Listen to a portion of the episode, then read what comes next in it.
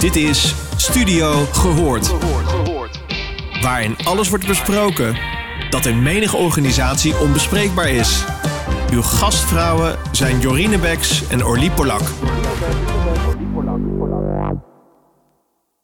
Welkom luisteraar. Het is weer tijd voor een podcast. We zijn ontzettend blij met de gast van vandaag. Maar voordat ik hem introduceer, welkom Orly. Hallo. Hallo. En welkom Leen Papen. Dankjewel.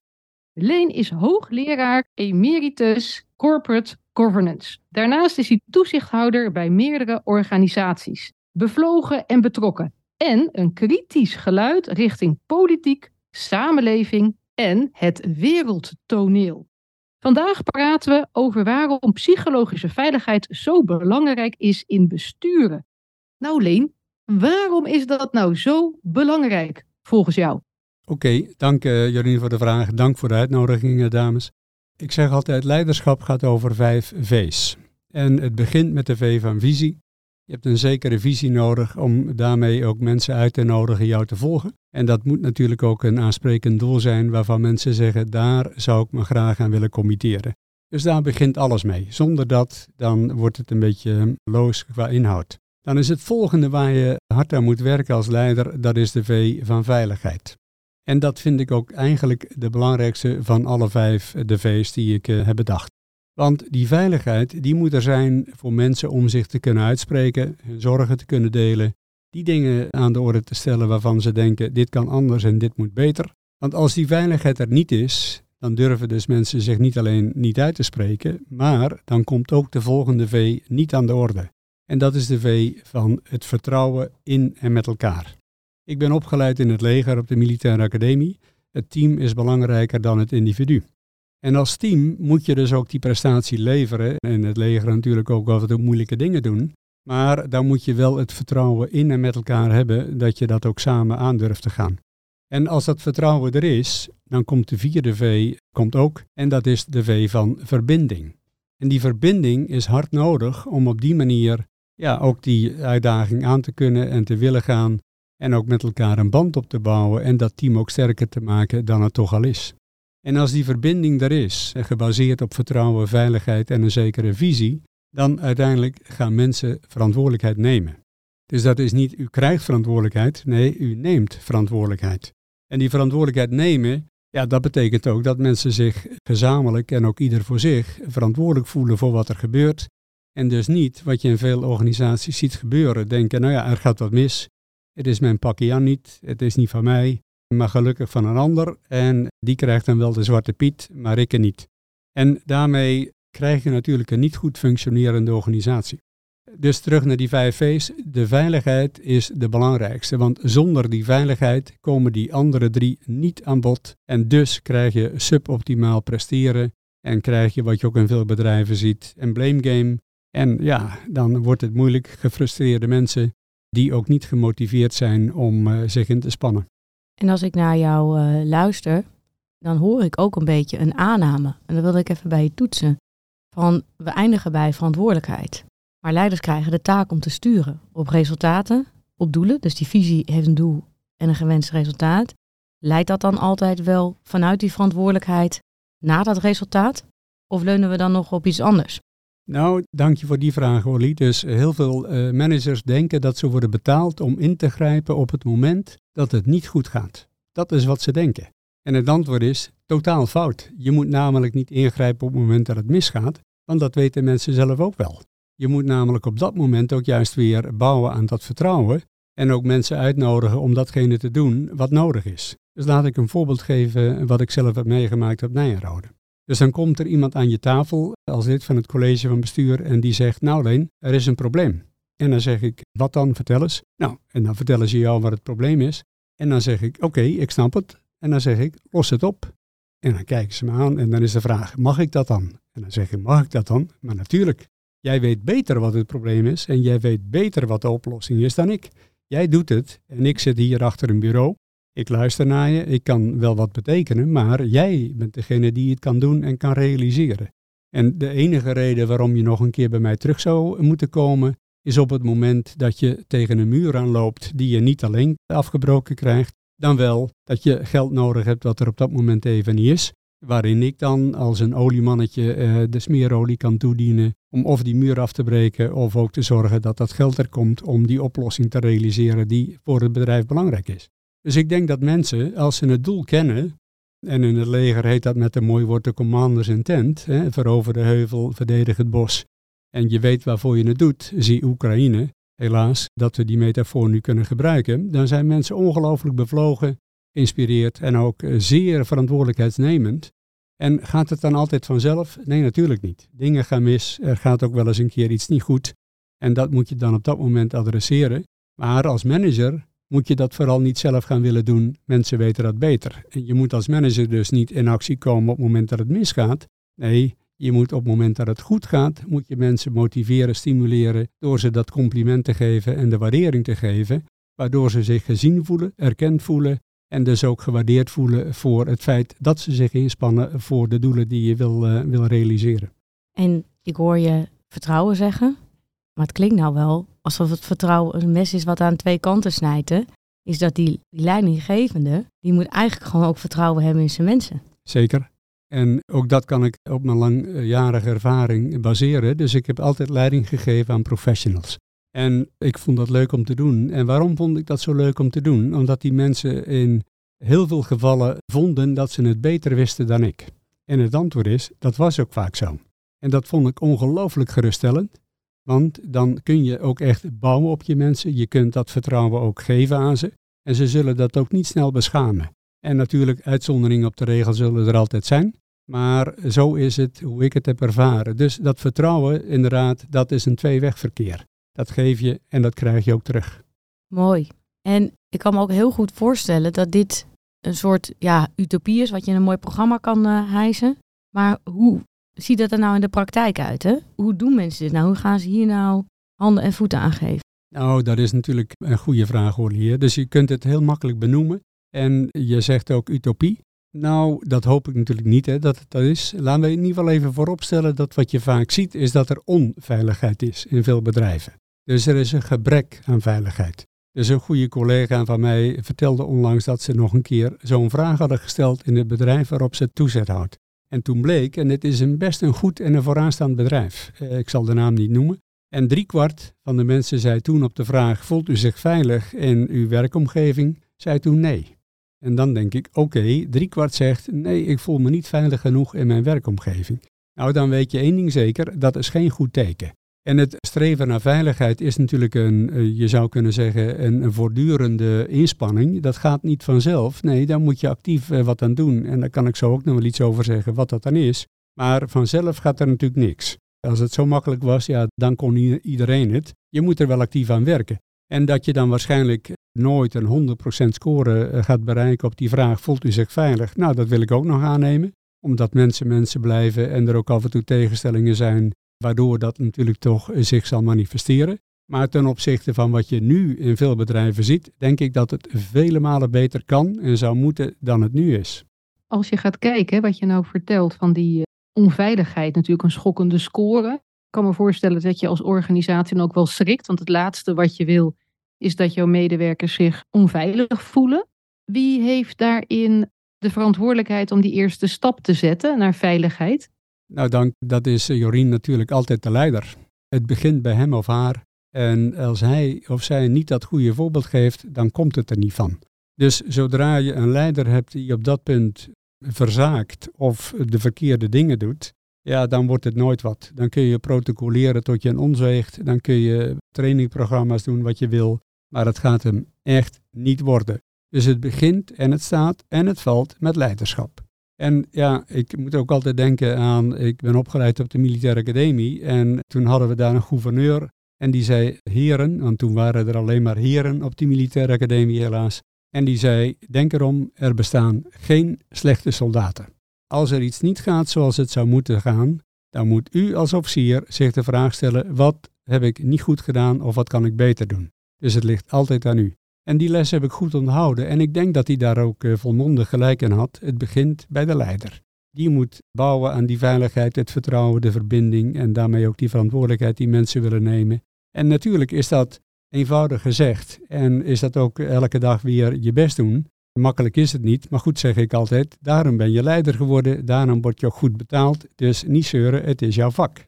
En wat nu, hè? Doe, leiders zijn ook mensen en je hebt je te ontwikkelen. Het gaat niet altijd in één keer goed. Wat gebeurt er dan met een leider als het een keer niet goed is gegaan? We hebben ook heel veel voorbeelden inmiddels. Hoe zie jij dat? Hoe moet je dan ja, met zo'n leider omgaan? Nou ja, dat is een, goede vraag. Fouten maken mag. Sterker nog, mensen leren alleen maar van de fouten die ze maken. Dus ik zou willen zeggen, dat zeg ik ook altijd als ik het over dit soort onderwerpen heb in bedrijven. Als er iets misgaat, er is een incident, dan moet je dat niet framen als, oh jee, wat erg, vreselijk en nog wat. Nee, dan moet je dat framen als een cadeautje. En dat klinkt heel vreemd, dan zeggen mensen, ja, er gaat wat mis. Hoezo cadeautje? Ik zeg, ja, dat is een cadeautje. Eén, je framet het als iets waarvan je zegt, ja, het is vervelend misschien, maar oké, hoera, hoera. We kunnen namelijk leren van datgene wat er misging. Dus het feit dat er dingen misgaan is in zekere zin een waardevolle cursus die je op dat moment krijgt. En je kunt dus dan op zoek gaan naar de lessen die je kunt trekken uit dat incident. En mag dat nog? Want ik vind het toch, als je gaat kijken van wat we eisen van leiders, wat we zien wat er gebeurt met als er een leider toch wel iets doet of gedrag heeft vertoond wat we net niet, hè, zacht uitgedrukt, waarderen.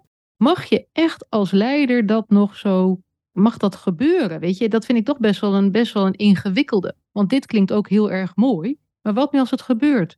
Nou, dat is een hele terechte vraag. We leven natuurlijk in een klimaat waarin we proberen de wereld te beheersen, hè, eh, control. En de illusie van controle is natuurlijk alomvattend. Dat is echt een illusie. Dat gaat natuurlijk niet. Dus er zullen dingen misgaan. En we hebben natuurlijk een samenleving gecreëerd waarin we dat incident niet meer waarderen, niet meer accepteren. En dan zeggen we in politieke zin, wil vooral maar een regel bedenken voor het feit dat dit misging. En daarmee krijgen we meer en meer regels. En ik zeg er altijd achteraan, dat is niet de oplossing, dat is juist het probleem. Want hoe meer regels, hoe vaker er iets mis zal gaan. En als er dan weer wat misgaat, dan is de reflex dus automatisch. Kom maar met een oplossing, kom maar met een regel, kom maar met een protocol. En dan wordt het dus een stapeling van regels. Dus ik herken dat we in de samenleving in een soort continue blame game zijn terechtgekomen, waarin we graag de zwarte piet toedelen aan iemand die de schuldige moet zijn. Ja, dus je moet ook met elkaar het gesprek aan dat die blame game, dat dat niet dienstbaar is, dat dat het paard achter de wagen spant. En ik heb ook daar wel oplossingen voor die ik ook in het echte leven heb zien werken. Om te zorgen dat je een beetje aan die blame game voorbij komt. En hoe zit dat met onze overheid? Want nu hebben we misschien een beetje over sociale veiligheid gehad. Maar als we het hebben over fysieke veiligheid, hè, we hebben iemand die uh, aanwezig was in een besloten ruimte waar een ketel is ontploft. Ja, dan uh, is, wordt er snel gezegd, ja, het was zijn schuld. Hij had daar niet eens mogen zijn in die besloten ruimte. Had die werkzaamheden daar niet moeten doen. Naar het proces wordt niet in gekeken. Die leider die denkt, oeh, nu wordt het spannend, krijgt de arbeidsinspectie langs, mag me meteen komen verantwoorden. Dat helpt ook niet. Dus dat criminaliseren van die beroepsfouten, die zie je nu in heel veel organisaties gebeuren. Ja, en dat is dus eh, exact de reden waarom we het paard achter de wagen spannen. Dus het voorbeeld wat ik dan altijd geef, eh, Orly, is ook een voorbeeld uit KLM. In het vliegproces is wettelijk vastgelegd dat je incidenten, dingen die misgaan, die moet je rapporteren. Je bent to blame als je het niet doet. Nou goed, dat weet iedereen, dus iedereen rapporteert ook die meldingen, die incidenten. Die gaan in een grote database, 13.000 per jaar. Maar in diezelfde wet staat, u bent niet to blame als u het meldt. Met andere woorden, er is al een vrijwaring ingebouwd in de wet dat je niet aansprakelijk kan worden gesteld op het moment dat je keurig het incident meldt. Die 13.000 incidenten gaan dus in een grote database. Dat stelt KLM in staat om te analyseren, zijn er patronen, zijn er zaken waar we bij voortduring zien dat er iets misgaat.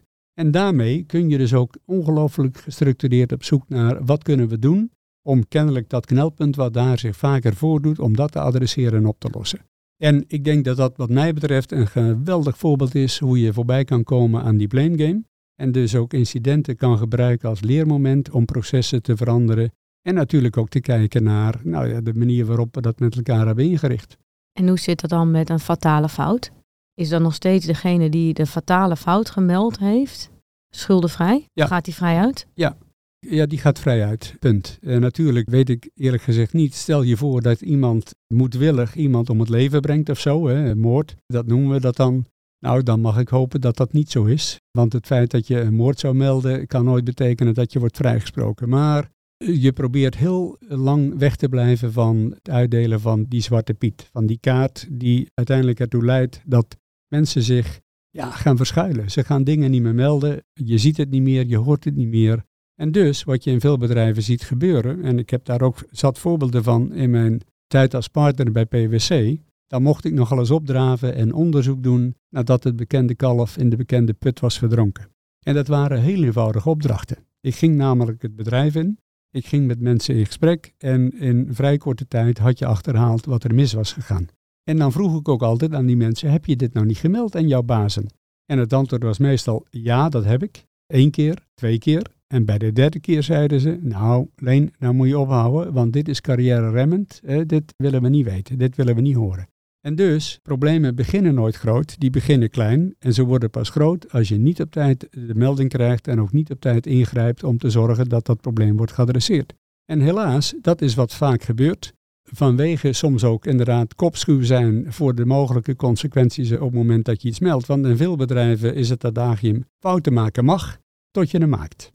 Ja, of dat het die fataal is. Ja, weet je, eh, dat is natuurlijk ongelooflijk ernstig. Mijn broer werkt in een bedrijf waarin dit er inherente risico's zijn dat mensen een ongeluk krijgen met dodelijke afloop.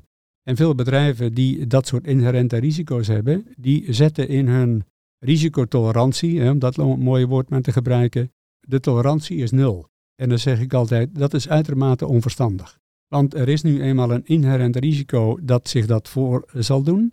En op het moment dat het zich voordoet en je had gezegd nul, ja, dan is lijden en last. Want dan zegt iedereen, hallo, jij zei nul en daar is nu iemand overleden. Dus je moet nooit zeggen het is nul. Je moet altijd zeggen, we proberen dat op nul te krijgen. Maar ja, op grond van bijvoorbeeld de langjarige statistiek, DSM heeft hele mooie voorbeelden op dat punt. Die hebben een hele statistiek opgebouwd. En by the way, die loopt dus als een hyper, als een parabool, loopt die helemaal naar de nullijn. Maar hij gaat de nullijn nooit bereiken. Nooit. Dat is heel vervelend, maar dat is nou eenmaal de realiteit van sommige bedrijfsprocessen. Als je gaat kijken, want je vertelt hè, over allemaal dingen die gebeuren binnen organisaties, je ervaring door de jaren heen. Ook wat je vertelt klinkt ook wel als logisch, hè? Hoezo dan nu die psychologische veiligheid waar we mee begonnen? Dat dat nou nu zo, ja, is dit nou het heilige middel? Gaat dit ons verder brengen? We doen het toch eigenlijk jaren al best oké. Okay. Supermooi voorbeeld van de KLM. Zo wat. Ik ben benieuwd. Ja, ja, ja. ja. Nou, misschien mijn antwoord daarop zou zijn, hè, we hebben het tegenwoordig over die mooie VUCA-wereld, volatile, uncertain, complex en ambiguous. Dus meer en meer regels die we met elkaar opstellen leidt tot meer complexiteit. Meer complexiteit leidt tot meer ongelukken. En nogmaals, we zitten in een soort reflex dat we die niet willen, dat accepteren we niet. De illusion of control, dus we denken dat we dat kunnen beheersen. Complexiteitstheorie leert dat kan niet. Dat is absoluut een illusie. U moet accepteren dat er dingen misgaan. Sterker nog, als je toekomsten tegemoet gaat, dat is zeker nu ook aan de hand, dan zul je moeten experimenteren. En dat kan niet anders met oplossingen. En als je gaat experimenteren, dan weet je één ding zeker, dan gaan er dingen mis. Dat moet zelfs, ja, dat klinkt een beetje raar, maar zonder die experimenten, zonder die fouten leren we niet. En vinden we dus ook niet wat uiteindelijk de oplossing moet zijn voor dat probleem wat we proberen te adresseren. Dus ook vanuit de theorie kan ik argumenteren waarom dit belangrijk is. Als je wil leren, dan moet je samenwerken. Dus wat je in veel bedrijven ziet, is dat informatie is macht. Met andere woorden, ik weet meer dan jij en omdat ik meer weet dan jij ben ik belangrijker, krijg ik meer salaris. En ik hou dus die informatie ook achter me, want dat is natuurlijk goed voor mijn positie en dat ga ik vooral niet delen. En als je niet deelt, dan wordt er niet geleerd. Dus ik begeleid nu een proefschrift van Wouter Kolk. Eh, zijn naam eh, durf ik en kan ik gelukkig noemen.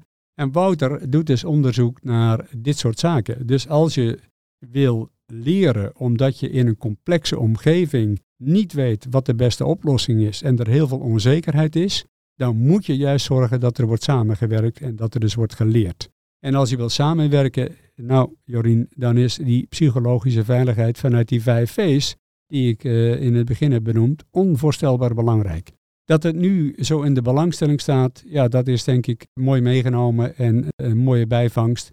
Dat we langzamerhand tot ontdekking komen dat het zonder dat niet kan. En dat dat misschien veel belangrijker is dan protocollen en regels. Wat mooi gesproken en veel geleerd. Zo zie je maar. Uiteindelijk door onveiligheid wordt de behoefte aan veiligheid weer groter.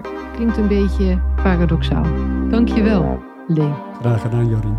En dankjewel voor deze mooie podcast. Je luisterde naar Studio Gehoord. Vond je dit een leuke podcast? Laat dan een review achter bij jouw favoriete podcastplatform. Tot de volgende!